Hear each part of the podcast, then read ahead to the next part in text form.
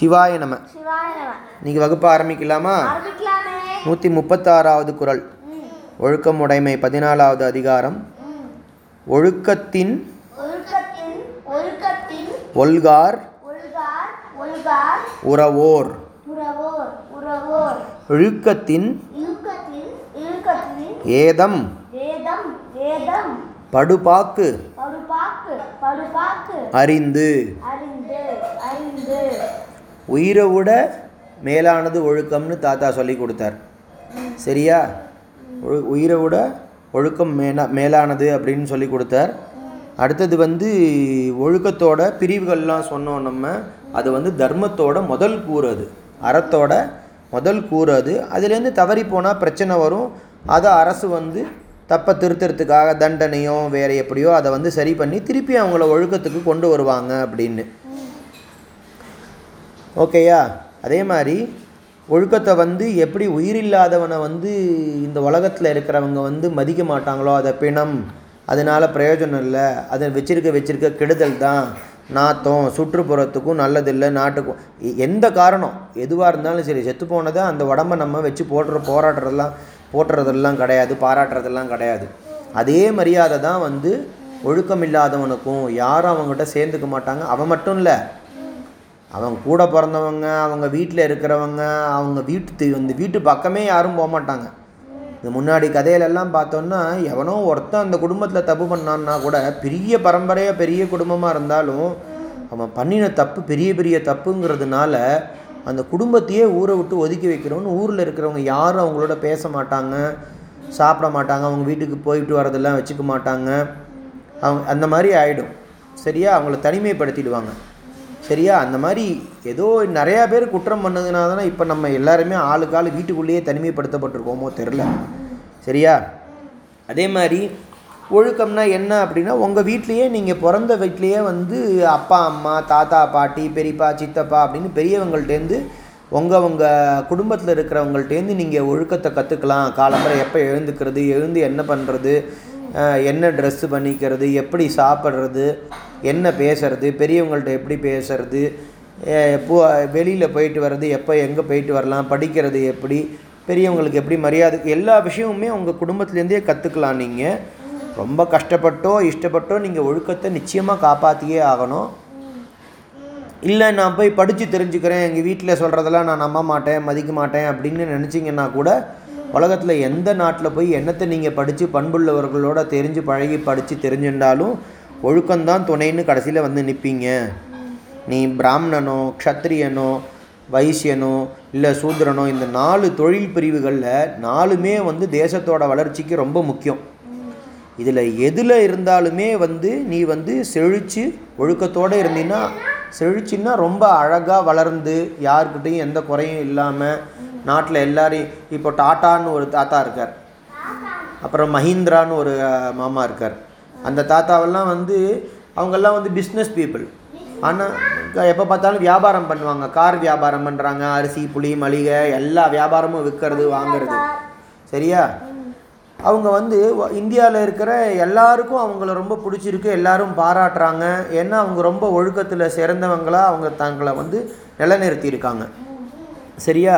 அந்த மாதிரி அவங்களோட ஃபீல்டில் அவங்க பெரிய ஆளாக இருந்துடலாம். ஆனால் ஒழுக்கம் தவறி போய் எடுத்துன்னா நீ அப்படியே கல்வியாளர்களாக இருக்கிற பிராமணனாக இருந்தாலும் சரி இல்லை நாட்டை காப்பாற்றுற பொறுப்பில் இருக்கிற நிர்வாகம் அரசியல் அதுக்கப்புறம் என்ன இந்த சோல்ஜர் போலீஸு எதுவாக இருந்தாலும் சரி இல்லை இந்த பிஸ்னஸ் பண்ணுற வைசியர்கள் இல்லை எல்லா தொழில்கள்லையும் உற்பத்தி பண்ணுறாங்கல்ல இந்த பிரிவுகளில் எங்கே இருந்தாலுமே சரி உன்னை வந்து அந்த நாலு பிரிவுகளையுமே உன்னை வந்து ஒத்துக்க மாட்டாங்க ஏற்றுக்க மாட்டாங்க. உன்னை ஒதுக்கி வச்சுடுவாங்க. உன்னோட பிறப்பை வந்து மதிக்கவே மாட்டாங்க. இவன் பிறந்ததே வேஸ்ட்டுங்கிற மாதிரி எல்லாரும் பழித்து பேசி ஒதுக்கி வச்சுருவாங்க அதுக்கு உதாரணமாக தாத்தா வந்து பிராமணனை சொன்னார். பிராமணனுக்கு ரொம்ப முக்கியம் வேதத்தை அர்த்தத்தோடு தெரிஞ்சு படித்து அதை காப்பாற்றுறது தான் அதை அதை விட்டுடவே கூடாதாங்க அவனோட தொழில்களில் முக்கியமான வேலையில் அது ஒன்று அதை விட்டுட்டா கூட அவனை திருப்பி படித்து அதை தெரிஞ்சுட்டுலாம் ஆனால் வந்து இந்த சூது களவு பொய் சூதுன்னா வந்து காசு வச்சு விளையாடுறது. சரியா?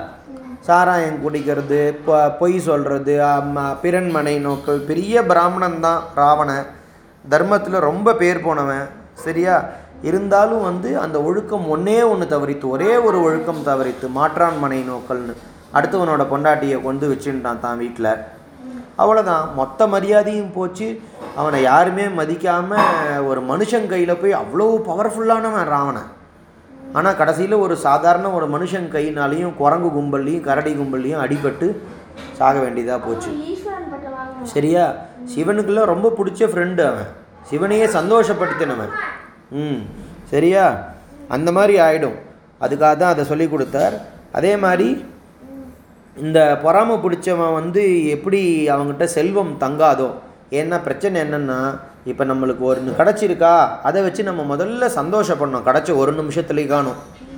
அது கூட சந்தோஷப்படாமல் நம்ம கையில் ஒரு ஐஸ்கிரீம் இருக்கும்போது அடுத்த டேபிளில் ஐயோ மூணு ஸ்கூப்பு வச்சு வேறு வேறு வெரைட்டியில் சாப்பிட்றானே அப்படின்னு அதை பார்த்து ஆன்னு அப்படியே பான்னு பார்த்தோன்னு வச்சுக்கோ. அந்த அதுதான் பிரச்சனையே. எந்த ஒரு சின்ன பொருளாக இருந்தாலும் சரி கிடைச்சதை வச்சு சந்தோஷப்படணும். அடுத்த பொருளுக்கு நம்ம தகுதியை வளர்த்துன்னு அதுக்கு முயற்சி பண்ணணும். இல்லைன்னா அவ்வளோதான் அதுக்கு பேர் தான் பொறாமைன்னு பேர் அழுக்காருன்னு பேர். அம்பாளுக்கு வெறுத்து போயிடும் லக்ஷ்மிக்கு.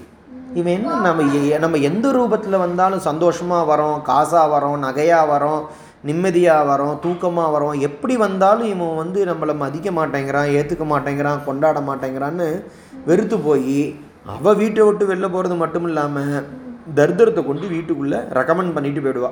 நீ போ அவனுக்கு என்ன பண்ணாலும் திருப்தியே கிடையாது. அவன் கூட போய் நீ உட்காந்துக்கோ அப்படின்னு. சுத்தம் எல்லாம் போச்சு. அதே மாதிரி தான் ஒழுக்கம் இல்லாதவனும் என்னதான் பணம் பதவி எல்லாத்துலேயும் பெருசாக இருந்தாலும் உலகத்தில் அவனுக்கு மரியாதை இருக்காது உயர்வு இருக்காதுன்னு இவ்வளோ தூரம் சொல்லி கொடுத்துன்னு வந்தார். அதில் தான் இப்போ நம்ம படிக்கிற நூற்றி முப்பத்தாறாவது குரல் வந்து ஒழுக்கத்தின் ஒல்கார் உறவோர்.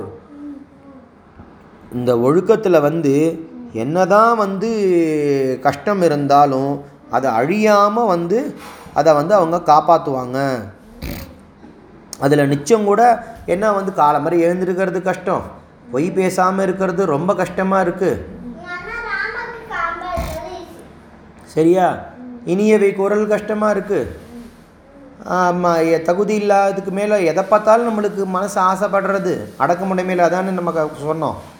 புலன்கள் அடக்கிறதுலாம் ரொம்ப கஷ்டமாக இருக்குது அதில் எந்த அந்த புலன்கள் வந்து நீ வந்து அதை கண்ட்ரோல் பண்ணி நீ என்ன சொல்கிறியோ அப்போ தான் கண்ணு பார்க்கணும் காது கேட்கணும் கை தொடணும் எல்லாம் பண்ணணும். ஆனால் இப்போ நம்ம எப்படி இருக்கோம்? விலங்குகள் மாதிரி அதோட இஷ்டத்துக்கு இந்த இந்த காலம்பரை நாய் கூட வாக்கிங் போவாங்கள்ல நாயை வந்து வெளியில் கூட்டின்னு போயிட்டு வரேன்ட்டு போவாங்க. ஆனால் போய் பார்த்தோன்னா அது பின்னாடி வந்து இவன் முன்னாடி போனால் அதை இவன் கூட்டின்னு போகிறான்னு அர்த்தம். போய் பார்த்தா எல்லா நாயும் அது முன்னாடி போயின்னு இருக்கும் இவன் பின்னாடி போயின்னு இருப்பான் அந்த மாதிரி தான் இந்த புலன்களோட பிரச்சனையும். எந்த புலன்களோட கண்ட்ரோலில் நீ போனீன்னாலும் ஒழுக்கம் தவறுனதுனால தான் கடைசியில் வந்து நம்ம நிற்போம் அது மாதிரி எல்லா புலன்களும் நீ என்ன சொல்கிறியோ எதில் நல்ல வழியில் புத்தியோட கண்ட்ரோலில் வச்சுட்டு நியாயப்படி செலுத்துறியோ அப்போ தான் அந்த வழியில் தான் அது போகணும். அது போகிறது ரொம்ப ரொம்ப கஷ்டம். பெரிய தீரன் பெரிய வைராக்கியமாக இருந்து ஒவ்வொரு நிமிஷமும் தன்னோட இதில் போனால் நல்லது இதில் போனால் தப்பு. இந்த விவேகானந்தர் தாத்தா சொல்லுவார் ஒரு நிமிஷத்து தப்பை வந்து நீ யோசித்து பண்ணாமல் தவிர்த்துட்டீன்னா நிம்மதி. இல்லை அந்த ஒரு நிமிஷம் தப்பு அப்படிங்கிறத ஏதோ ஆசைப்பட்டு அதுக்கு ஓட அனுபவிச்சிடலான்னு தப்பை பண்ணிட்டேன்னா வாழ்நாள் முக்க அந்த ஒரே ஒரு நிமிஷத்தை நினச்சி நீ வருந்தின்றே இருப்ப அப்படின்னு சொல்லுவார் அதுதான் ரெண்டாவது லைனில் இங்கே வள்ளுவர் தாத்தா சொல்கிறார் ஒழுக்கத்தின் ஒல்கார் உறவோர். உறவோர்னால் திடமான மனசு இருக்கணும். ரொம்ப ஸ்ட்ராங்காக நான் தப்பு பண்ண மாட்டேன். கண்டதை பார்க்க மாட்டேன். கண்டதை கேட்க மாட்டேன். தகுதி இல்லாத பொருள் மேலே தகுதியை வளர்த்துக்காம ஆசைப்பட மாட்டேன்னு ரொம்ப வைராக்கியமாக இருந்தால் தான் அது நான் சாத்தியமே. அந்த மாதிரி இருப்பாங்க. இழுக்கத்தின் ஏதம் படுபாக்கு அறிந்து. இந்த இழுக்கம் அப்படின்னா என்னன்னு பார்த்தோம். அதுலேருந்து ஒழுக்கத்துலேருந்து தவறுறது. ஒல்கார்னா தளரார். உறவோர்னா ரொம்ப ஸ்ட்ராங்காக இருக்கிறவான்னு சொன்னோம் நம்ம. படுபாக்கு அப்படின்னா வந்து கஷ்டம் உண்டாருது. ஏதம்னா குற்றம். எந்த ஜென்மத்திலையும் ம- மதிக்க மாட்டாங்க. அடுத்த பிறவிக்கும் துன்பம். அடுத்த பிறவிலையும் நம்ம கஷ்டப்படுவோம். இந்த ஜென்மத்திலையும் எந்த ஜ எந்த ஜாதிலையும் எந்த மதத்துலேயும் எந்த மனுஷங்களும் இவனை மதிக்க மாட்டாங்க. அந்த மாதிரி கஷ்டம் வந்துடும் அப்படிங்கிறது இந்த ஒழுக்கத்தோட வழியில் போகிறாங்க இல்லையா? கஷ்டப்பட்டுண்டு. திடமாக வைராக்கியமாக போகிறவங்களுக்கு இதில் தவறினோன்னா நம்ம செதஞ்சு போயிடுவோம். நம்ம அழிஞ்சு அடையாளம் தெரியாமல் அப்படியே அவமானமப்பட்டு போயிடுவோம் நம்ம. அடுத்த பிறவிக்கும் இது கஷ்டமாயிடும் அப்படிங்கிற எல்லாம் தெரிஞ்சுட்டு தான் அவங்க அவ்வளோ வைராக்கியத்தோட இந்த ஒழுக்கத்தை விடாமல் கடம்பிடிச்சு கடைபிடிச்சுட்டு இருக்காங்கன்னு தாத்தா சொல்கிறார் ஒழுக்கத்தின் ஒல்கார் உறவோர் ஒழுக்கத்தின் ஏதம் படுபாக்கு அறிந்து. இன்னைக்கு பாடத்தை நம்ம இங்கே இதோட முடிச்சுப்போம். ஜெய் ஸ்ரீராம். ஜெய் ஸ்ரீராம்.